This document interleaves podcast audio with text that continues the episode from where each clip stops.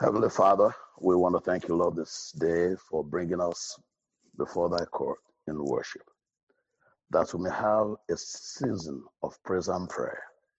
Father in heaven, we pray, Lord, that you will congregate with us today, that we will feel an impact of the Holy Spirit in our midst, and that, Lord, departing from here will be much better than when we came in, and will be much even better ready for the kingdom. In Jesus' name we have prayed. Amen. Amen.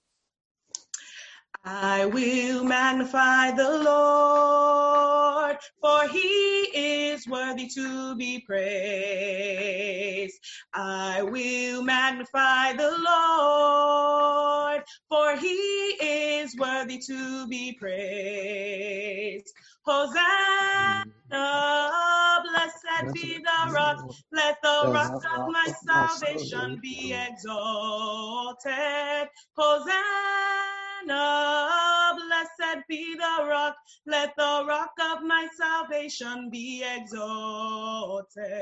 Sweet Jesus, sweet Jesus, how wonderful you are. You are brighter than the morning star.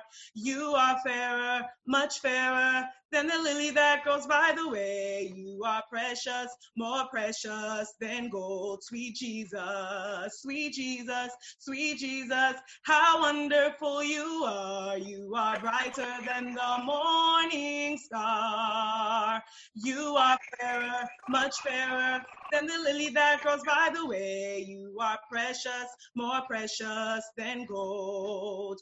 Do something new in my life, something new in my life, something new in my life. Oh Lord, do something new in my life, something new in my life, something new in my life. Oh Lord, do something new in my life, something wonderful in my life, in my life. Oh Lord, do something wonderful in my life, something excellent in my life, something wonderful in my life, oh Lord.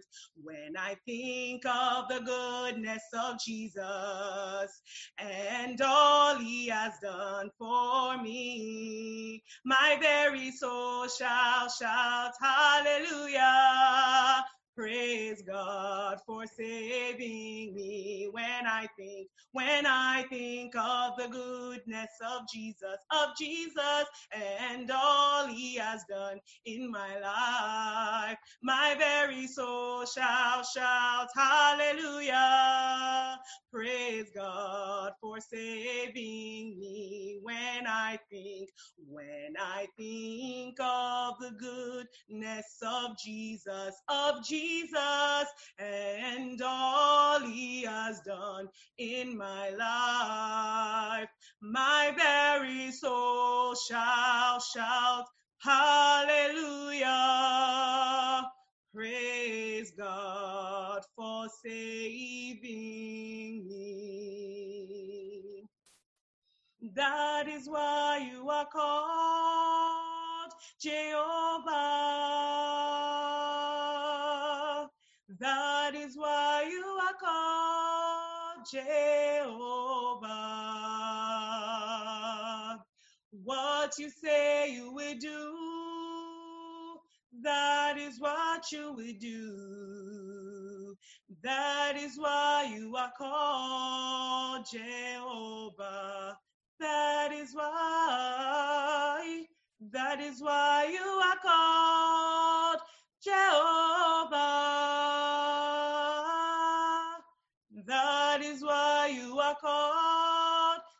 Jehovah. What you say you will do, that is what you will do. That is why you are called Jehovah. Father in heaven, we just thank you, Lord, for this day, for bringing us together in worship. By the miracle of technology, the devil could not separate us, even when the virus did. Father in heaven, with all the social distancing in the world, We thank you that there is no spiritual distancing. And we bless you today that we are in communion with you and fellowship with each other. Plant your seed, the seed of your word in us, and let it germinate unto eternal life in Jesus. Amen.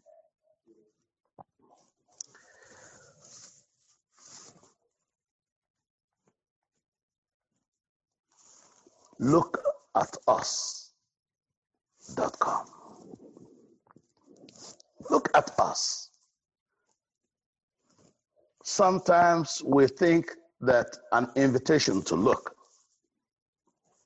is actually nothing but vanity, self glorification, because uh, everything about Christianity, anything about everything about what we have learned in scriptures, it's like we should not draw attention to ourselves.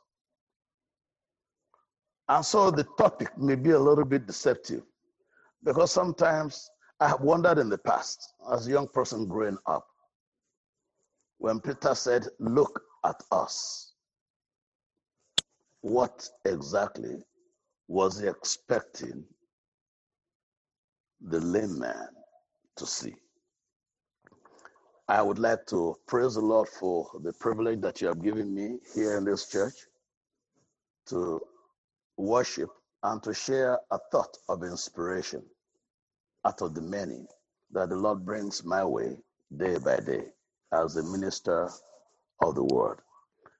Um, as I looked on the screen and I saw the, the different faces and the different names, I asked myself if actually Atlanta Church, the, the NACA, is not my home church.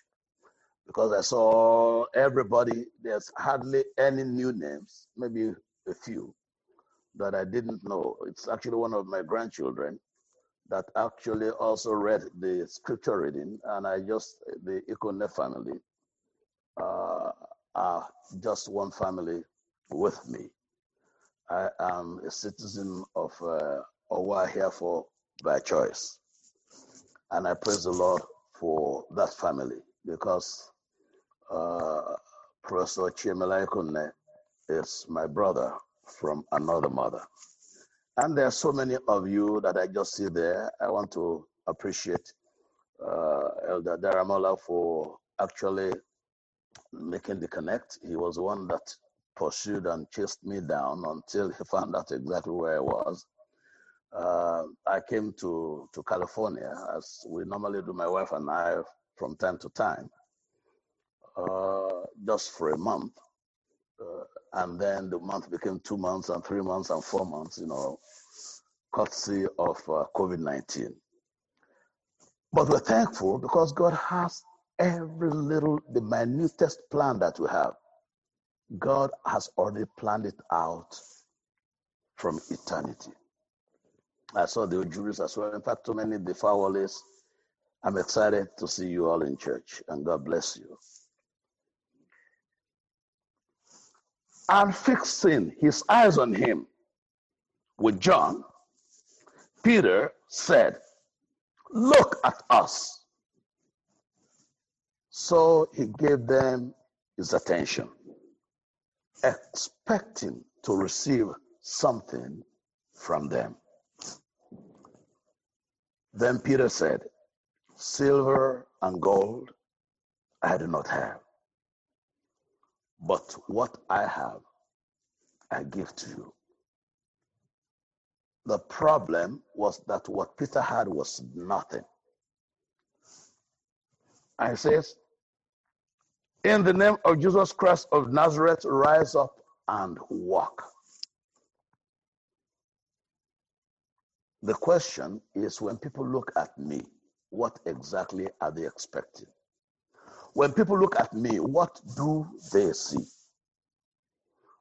When people look at me, what do I project? Especially in church. And church now, it's not just a building. When, we talk about church, we're talking about you and I. We are the church. So when you go out, people actually see the church.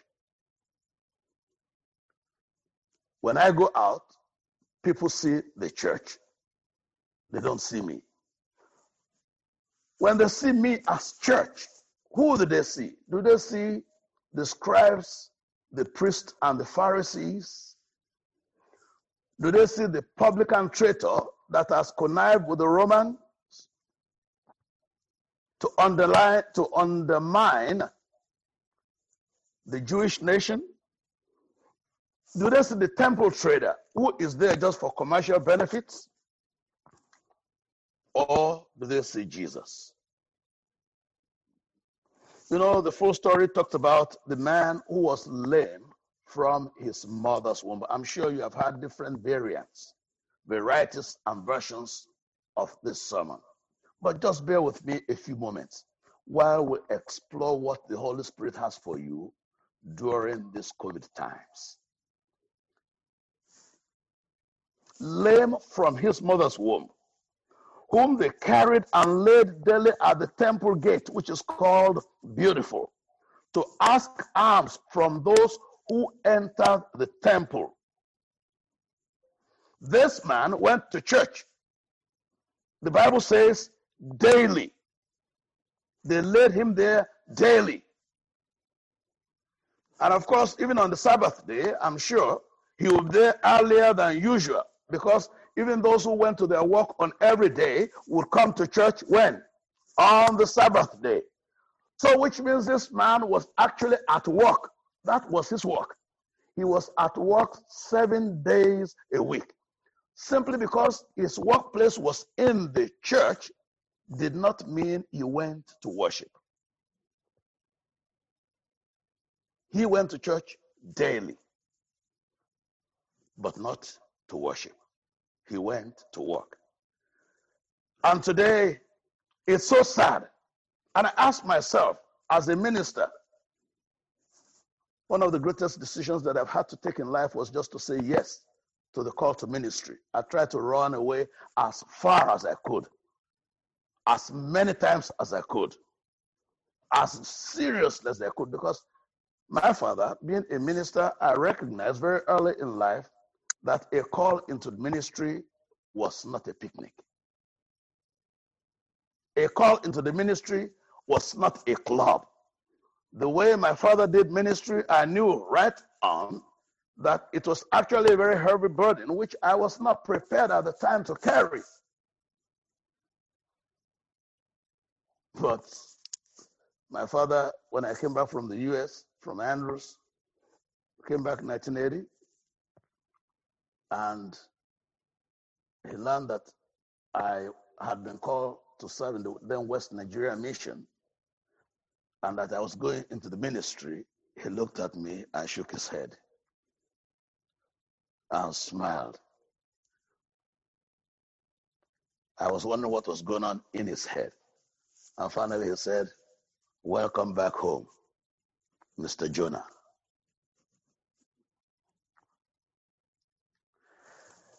Ah, uh, well, I wouldn't say he was wrong. Although I didn't go by submarine like Jonah did, I went by air. But the point was, I tried to flee away as far as I could. Today, Virtually everybody in Nigeria is a minister, is a pastor. If you failed in everything else, open a church, get some people together, or go into the ministry, go to ASWA, and get yourself a place. And that's why you see so, much, so much acrimony, you see so, so much confusion, so much conflict in ministry in the church today because we have a lot of unsanctified people who parade, pretend, and postulate a call into the ministry. This man went to church every day,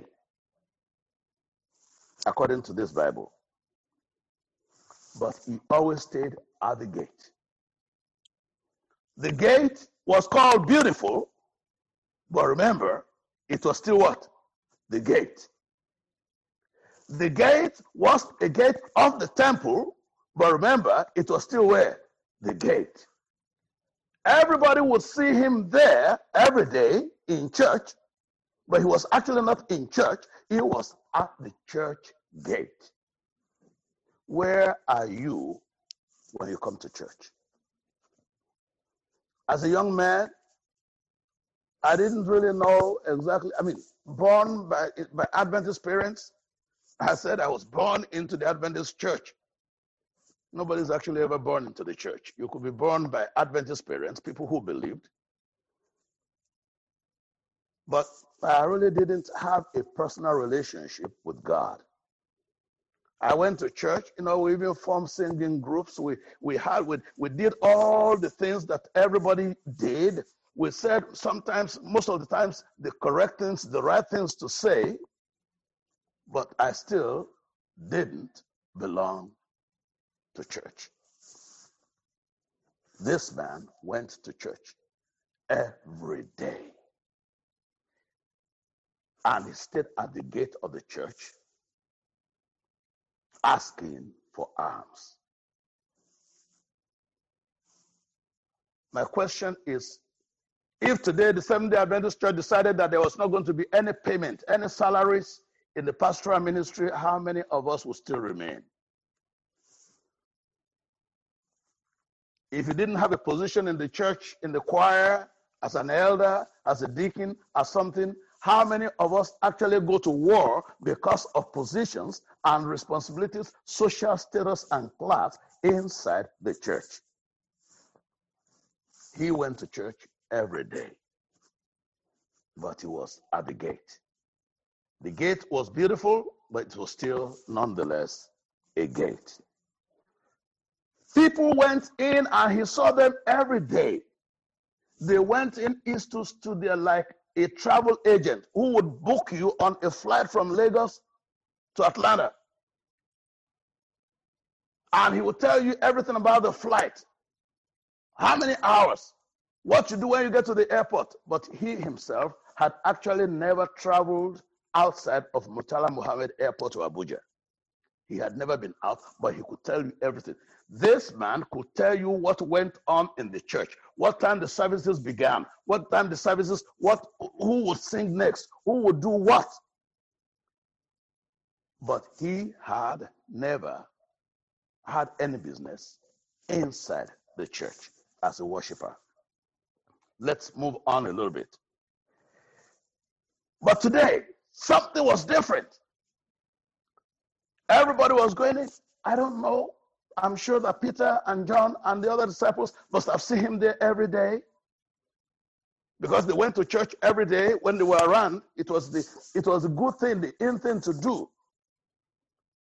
I'm sure Jesus himself must have passed by that gate so many times when he went inside the temple during his earthly ministry. But this man was at the gate Jesus passed by and he didn't know that the solution to his problem was actually passing by. He thought his problem was lameness, and he didn't know that his problem was actually faithlessness. He didn't know that his problem was actually spiritual barrenness. Sometimes we don't even know what our problem really, our real problem is in life. We think it's somebody, a colleague at work, it's a family member, it's this person, it's that person. We are looking at the, uh, uh, how do the medical people call it?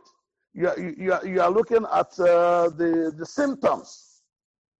You don't actually know the cause of the problem. This man went to church every day. And he still stayed inside the church with his problem. And the solutions were passing by. Jesus was in his earthly ministry for three and a half years. Jesus had been going to the temple teaching professors from the time he was 12. This man sat there in the temple gate. How many years have you been baptized as a Seventh day Adventist church member? How many years have you been an elder, a deacon? How many years have you actually been there occupying a position. I am sure that because that man has his seat reserved, everybody knew that this lame man, this is his place. Nobody else took that place. Nobody else took that position. It had been reserved for him. And he stayed there every day as people went in to get blessings and came out to prosper outside. He sat there at the gate simply because the gate was called beautiful, simply because it was the gate of the temple, simply because he would see most of the important people that would go in. He, they knew him, he knew them. Oh, Baba, how are you? Thank you for yesterday, sir. And that was what he thought the whole content and extent of his life contained. Oh, brothers and sisters, we have such a very terribly limited vision of what God has in store for us. And we just think simply by going to church, by being in church, that is it. We look down on those. I can imagine that this man would be looking down at other cripples who beg by the roadside. And he forgot that a beggar, whether in church or out of church, a beggar is what? Remains a beggar. A cripple, whether in church or out of church, a cripple remains a cripple. An Adventist thief and a non Adventist thief, their first profession, their first confession, their first is stealing as thieves. And by the way, is there really an Adventist thief? Is there an Adventist adulterer? Is there an Adventist murderer? Is there an Adventist fraudster? Is there an Adventist, whatever you think you are, a cripple remains a cripple. This man sat there day by day, day in, day out. I don't know how old he was. And the Bible doesn't tell that story. But that particular day, he saw Peter and John. And he visited them before. Maybe they have been giving him money before and they will throw him a few loose coins and he'll say, Ranka Dede. Ah, thank you, sir. Dede, God bless you. But this day, they looked at him. This day, something changed. Instead of having their hands coming from their pocket, the process to which he had become accustomed over the years Sometimes I guess that he may even have become an expert in knowing how much was coming, going by how deep their hands went into their pocket. He knew who would give him more, he knew who would give him less. The fact that Peter and John that particular day told him that silver and gold they did not have meant either they had been giving him silver or gold on previous days and today they were broke. And thank God that his helper was broke on that day. They didn't have anything on them. Because if they had anything, something on them, they would have given him the usual loose coin and they would have gone in. He would still have remained there at the temple gate. But the very day that God would visit him. Peter and John were broke. They had nothing. Peter would look at John and say, John, what do you have there? Ah, that guy is there.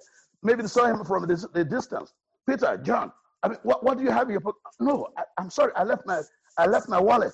Oh, I they looked and they didn't have anything. And at the point when they didn't have anything, suddenly it occurred to them wait a minute. Why should this guy sit here begging when he could be out there working? When he could be out there helping somebody else? I mean, wait a minute. this this just doesn't click. We have seen this guy here so many times before we became disciples of Jesus. We saw him here when we went into the temple with Jesus, and each time he would beg, and they confirmed, they made him happy by giving him what he expected from them. But this particular day, they were broke because I don't expect that Peter and John were lying when they said they had nothing. They were not. There was no reason for them to lie. That day, by providential circumstances, they were broke. And that was the day that this man received the best gift of life. Have you ever been disappointed in life? Some of my greatest blessings came from my greatest disappointments. Actually, greatest blessings, greatest disappointment. I remember after struggling so hard in during the civil war in Lebanon as the valedictorian of the graduating class. I was I was the president of the graduating class, and I was supposed to give the speech that would respond to you know the guest speaker will speak, and then you stand up there and then you speak.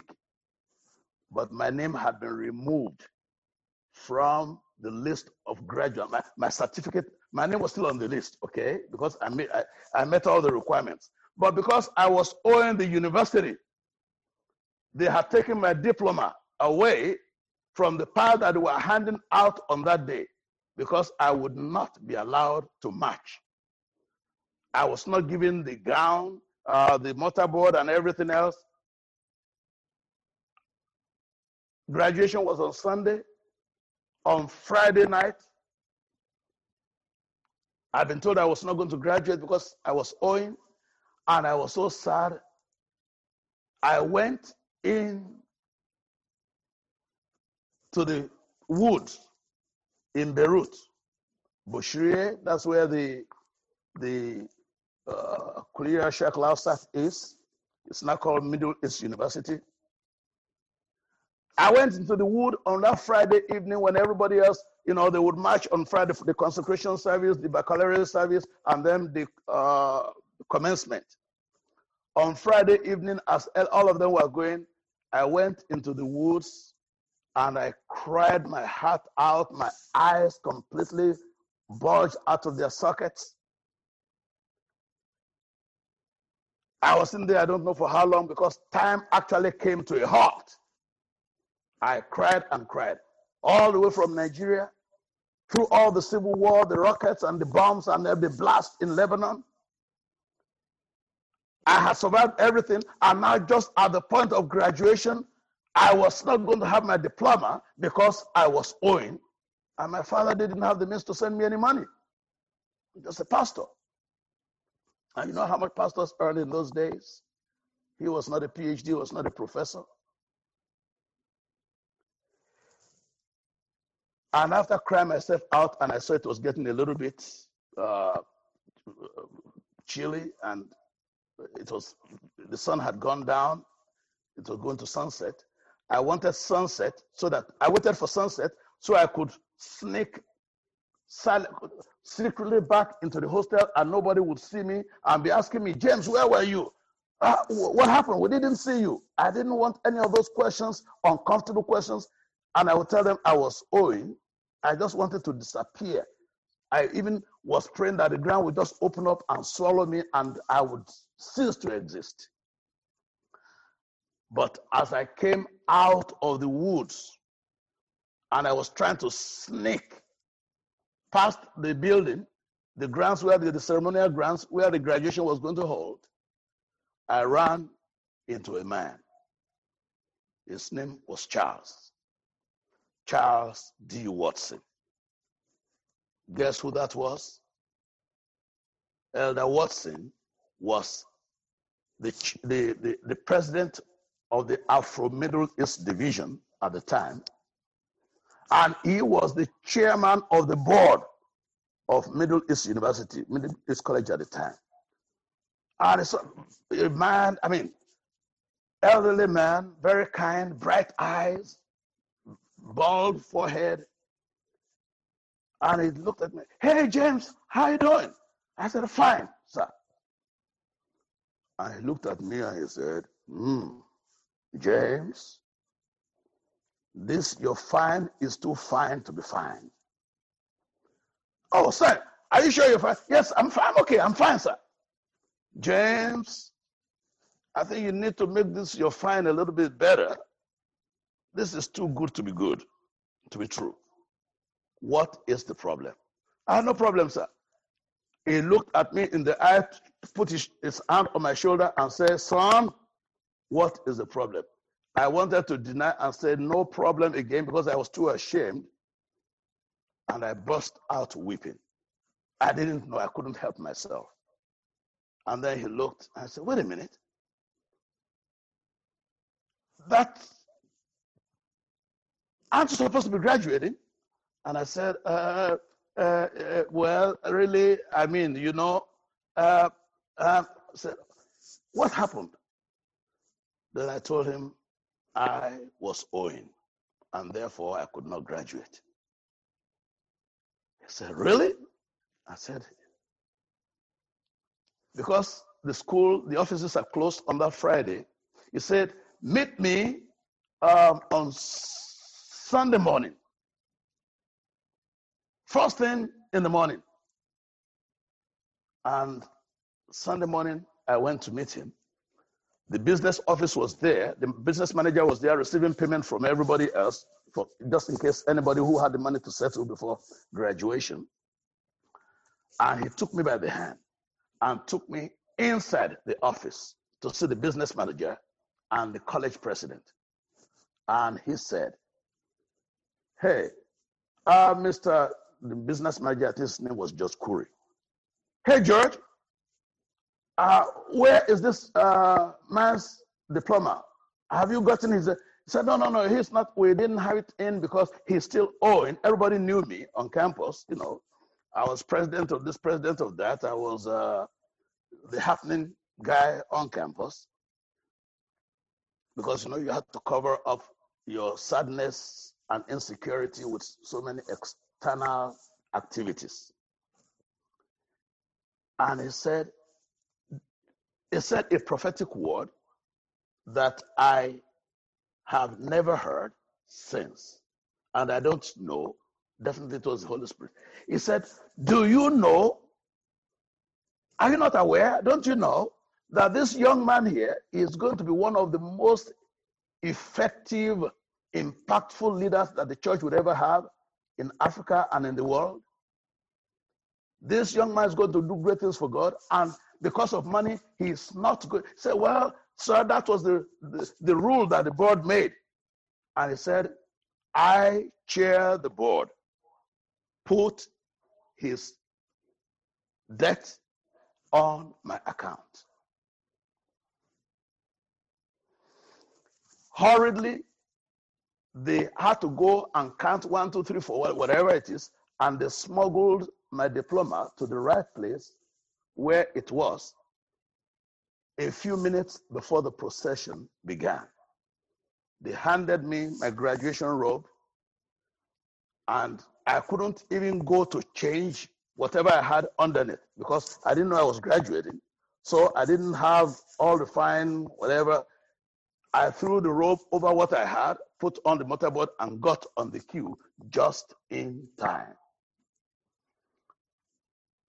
Dear friends, I don't remember the speech I made that day as in response to whatever the graduation speaker said. I don't remember a word of it. All I remember was that after the speech, for the next five or seven minutes, the whole field, the whole audience, congregation rose up in applause. And I was so humbled that I knew that was an intervention. So when the opportunity came to serve and to build an institution. Most people did not know that the root had been planted years before on that hillside, on the mountainside of Beirut in Lebanon, by somebody who, by the time I was talking, was probably dead because he was already an old man at the time in the 70s when I graduated. From my disappointment going into the woods, I came out and it became my greatest appointment. And because of that singular success, because I graduated and they gave me my diploma, I have been able to go on to get a master's degree and another master's degree and a third master's degree.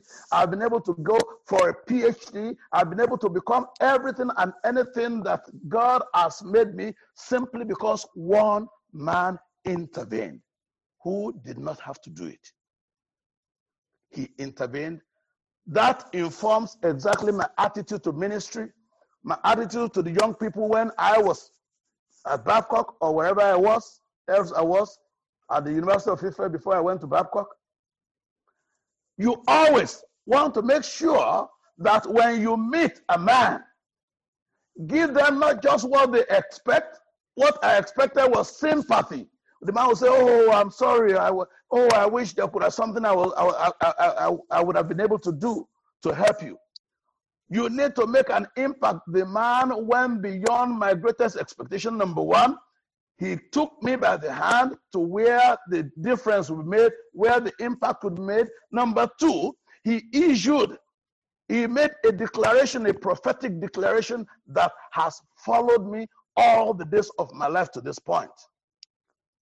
Dear friends, you see somebody in church, don't just assume that they are right. Even when I, he asked me and I said, Oh, I'm okay. Oh, I said, oh, this okay is too okay to be okay. Next time you see somebody who is not looking right, I just just as a greeting say, hey, how you doing? I says, fine. Check out, are they really fine? I'm sure this man who was lame from his mother's womb, everybody would say, hey, so how are you doing, Mr. Cripple, today? Oh, I'm fine. How can you be fine when you're not fine? You were sitting at a gate called beautiful when you were your situation was actually ugly. You were sitting at a gate named after Solomon, the richest man on earth, the richest king, when you were actually the poorest of the poor on earth. Everybody was walking by into the temple while you sat at the gate. The only thing you heard was the clink of coins dropping condescendingly into your plate. A number of facts, and we'll round up today. But I want us to change our dynamics as a church as we interact together. Because so many people in your church, in my church, are actually sitting at the gate called beautiful while their situation is actually very ugly. They are seeing people in the midst of plenty while they are perishing in a penury that has no definition. They have to be carried. His, his lameness was so bad, he could not even crawl like some like, like some some crippled people do. He had to be hand carried. And can you guess what? When you hear that somebody was hand carried into the temple daily, I am suspecting that that was not just by relations who loved him. I am suspecting that this man was actually an agent. You remember the the, the, the, slave girl in Acts 16 16 that was owned by some people. The slave girl with a spirit of uh, divination that Paul healed, and it became a conflict between Paul and the owners. Because by healing that girl and chasing away the demonic spirit of divination, he had deprived them of their daily bread. The profit, the Bible said they made great profit from the girl when the girl will be uh, divining and foretelling for people. I am suspecting that, like that young girl, this lame man was being carried there faithfully every morning because he had to give a slice. He was possibly just an agent, a slave of those who are carrying him there. They were making, they were profiting off his back, profiting of his misfortune because they were very faithful, doing it every day, carrying him and setting him there and bringing him back. Are there people who are profiting from your misfortune and you think they're actually doing you a favor? From your disappointment, God wants to give you great expectations today. When he said, Look at us, when Peter said, Look at us, he was actually expecting money. And rather than money, I mean, you know, when this guy did not need a sermon. If he needed a sermon, he would be they would carry him inside the temple. He did not need a sermon, he needed money. So Peter saying, Look at us, and beginning to talk. His expectation must have dropped and crumbled. The more he looked, the less he saw.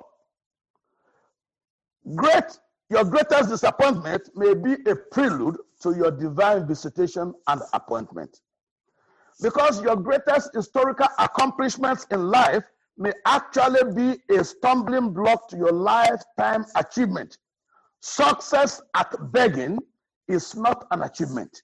My dear friends, you need to get up like that lame man and leap and walk and dance even in the church, even when some people are not happy.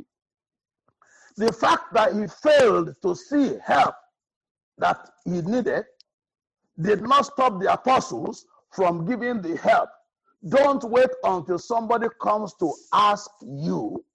Why don't you do what God has laid on your mind for people? Some people may not be in a position to ask. Some people may be too timid or ashamed to ask you. Some people may not even know what they needed. I knew what I needed but I had no solution to the problem. The man probed until he got what I needed and became an answer. I never met him again. That man, I never met him again, but I'm sure that I will see him in the kingdom because he was actually a, a personification of Jesus Christ that spoke a prophetic word into my life. He did not just sympathize with me, he empathized and then he brought me to the point of achievement. That you have failed several times before does not mean that you have to continue failing. This man had been at the temple gate during the time of Jesus. He had missed several opportunities, but the day when God will come to his help, the apostles were broke. I pray for you today, my dear friends, that whoever will bring you your lifetime achievement that God will make them broke so that they will not be able to give you the historical gifts and that you'll be able to reach your goal in life, your mission in life that you did not even know. God's plan for you is better than your best plan for yourself. Jeremiah 29 11 says, I know the plans that I have for you.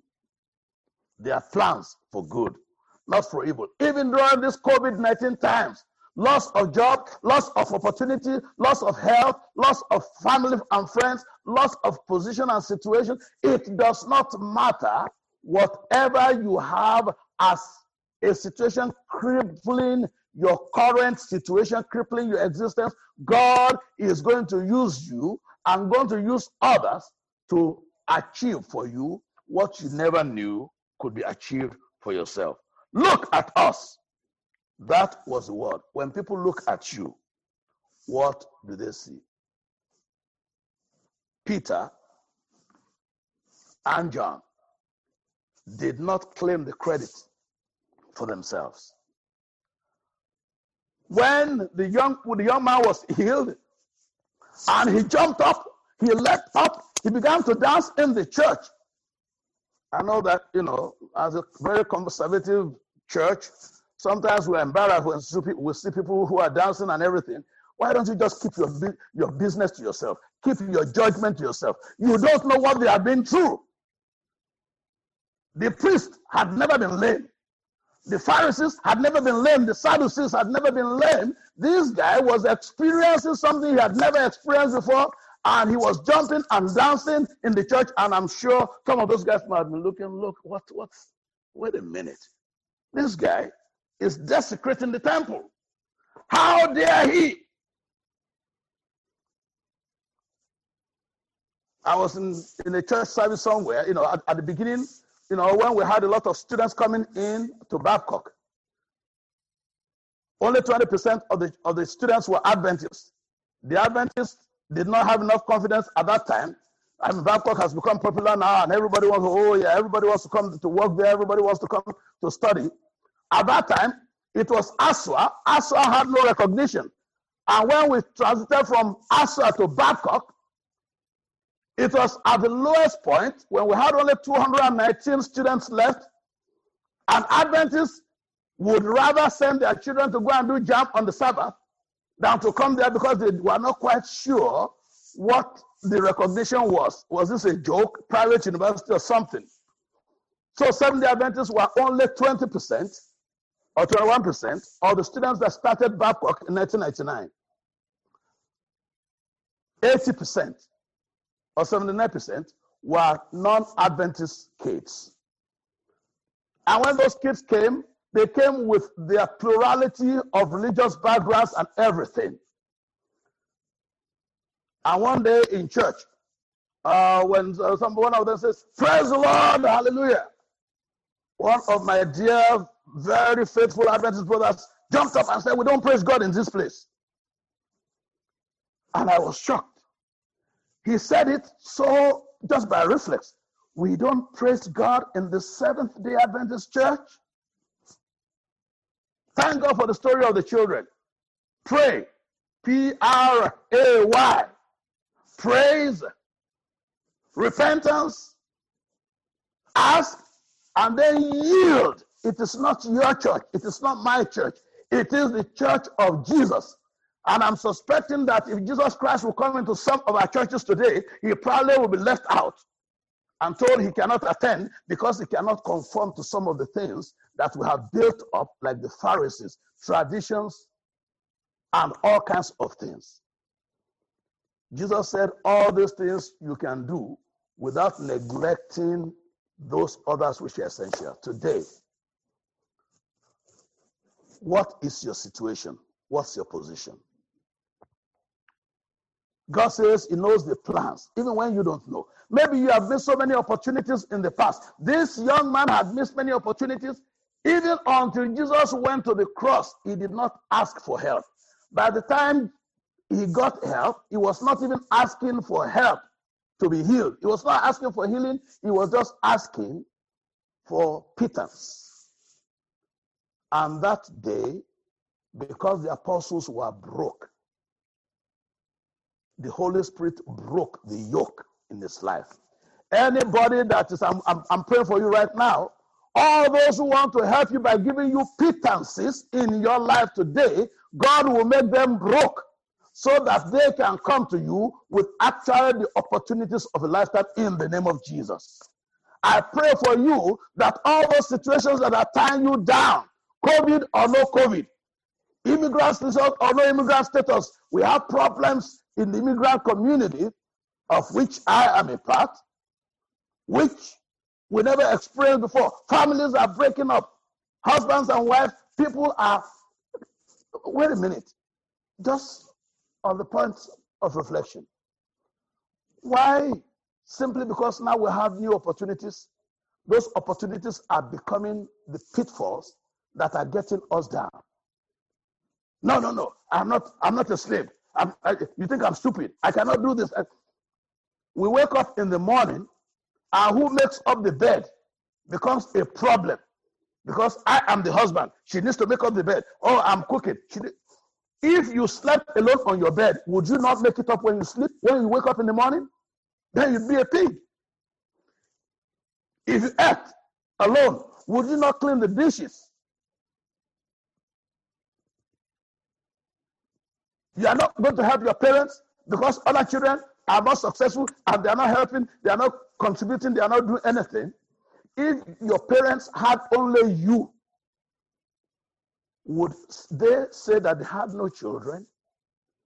We need to get out to allow to, the Holy Spirit actually is letting us face some situations not as uh, a persecution, but actually as an incitement for us to think all over again and to be able to get out from the gate, as beautiful as that gate may be, to get inside the church where we can pray and praise the Lord with others. I pray for you that every restraining circumstance in your life that is keeping you at the gate will be broken. It does not matter by what, no matter how beautiful the gate that you are in now, the gate of job, the gate of position, of situation, I pray that the yoke of that gate will be broken so you can actually get inside the church where you can praise the Lord, where you can be what you never aspired to be. Today, my dear brothers and sisters, I bring you back to Jeremiah 29 11. God says, I know. God is the one speaking now. God says, I, God, I know. I know the plans that I have for you. If God says He knows, it means that you don't know. Even I, as your pastor, don't know. If it's a general knowledge, God will not be saying, I, God, I know. And then he says, I know the plans. What does he know? He knows the plans. A plan is not yet a reality. So if God knows the plans, why don't you wait for him to actually roll out those plans to, uh, to, to achieve them according to his own purpose? That was, you know, the, the, children's prayer. I was listening and I was just enthused. I, was, uh, I, I, I praise the Lord for that. Yield is the why of the prayer. Why don't we allow God to do it? Even Jesus, when he was facing the most agonizing part of his ministry in the Garden of Gethsemane, he says, Yes, Lord, I this pain, I can't bear it. I, I don't want it. But nevertheless, not my will, but your will be done. My dear friends, today, in this country called America, it does not matter how bad the situation is. Our president, President Donald Trump, is currently in hospital. Have you actually thought of lifting him up with a word of prayer? I don't care what your political persuasion is. God says, pray for the authorities. God knows what to do with the authorities. God's not a politician and does not really care about your politics, but He cares about your principles and your policies. How many times do we actually pray for Muhammadu Buhari? Whether we like it or not, he is still president of Nigeria, and his decisions will affect us one way or the other. Let's pray that God will empower, will give them the wisdom and the empowerment. Move out from the gate, get inside the church. Move out from the cripple, go up and live. You, you need to be able to leap and run and walk and dance now, the Pharisees and the priests inside the church, inside the temple, may not be happy with you, but that's not your business. That's not your business. Your business is that you need to testify this is what God has done for me. Amen. So today, let's bow our heads as we seek the Lord in prayer. What are those crippling situations in your life? At work, at home, that is keeping you at a gate where you are satisfied. You think you have occupied the best gate in the temple. Don't be satisfied with the gate. You need to be in the temple. You need to be inside. What are those situations? People that are carrying you and putting you there every day. Remember, some people carried their relation and they took down a roof so that they can get the paralytic in the presence of Jesus. And the paralytic was healed. And Jesus said, I've never seen such a faith. But instead of carrying you in the presence of Jesus, people are carrying you and depositing you at the gate called beautiful. Get out of the gate. Get inside. Get inside the church. Get inside where you will find help, grace to help in time of need. Shine your light, no matter how small it is. That's what we want to pray right now. We want to pray. As we bow our heads wherever we are, ask God. Sometimes we don't even know that we are sitting at any gate. Sometimes we, we, we imagine that just because we are the gate, we are in the church. Ask God to transport you, to translate you from the gate to the pew, from the gate to the altar, where you can present your petitions before the throne room of heaven. What happened was that Peter brought the altar from there spiritually. He brought the altar from where it is and brought it to meet that man where he was, and his yoke was broken. His crippledness, the demon of crippledness, was banished and was able to spring up. He did. Peter lent him a hand, and he jumped up. I pray that the altar will come from the throne room of heaven to meet you at your gate today. Right now in your home, you are facing a divorce. May the altar from the throne room of grace come from the presence of the Almighty God and break the yoke of misunderstanding, the yoke of enmity between brothers and sisters, between husband and wife, between parents and children, between uh, employers and you, the employed. I pray that the altar will move from the throne room of heaven before the presence of the Almighty God and meet you where you are. Father in heaven, I raise up a hand of benediction at this time for your children. We are so happy and contented a lot of times simply because we are at the gate, and that gate is called beautiful. Father in heaven, we thank you, Lord, because we see so many people, we interact with a lot of people who are going inside and worshiping and leaving us at the gate. Heavenly Father, we thank you, Lord, because you are also taking us away from those who are just contented to bring us to the gate rather than bringing us in the presence of Jesus. So, this time, Father, for each and every one of your children under the sound of my voice today, as you have done for me, and as you keep doing for me day by day, I ask, Lord, that you will break the yoke. Father in heaven, that you will break the yoke. Eternal God, Heavenly Jehovah, Jireh, you that can save, you that can give, you that can rescue, that you will break that yoke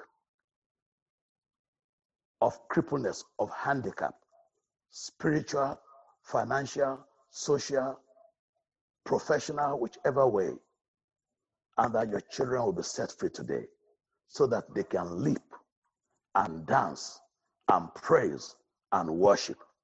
That they can come into your presence and have a testimony that is larger than life. That your glory will shine to scatter their darkness. That your goodness to will, will, will arise to shatter their evil. And that your life will come to shatter their death. Thank you, Father. Thank you, Son, Holy Spirit. In Jesus' name we have prayed. Amen. Amen.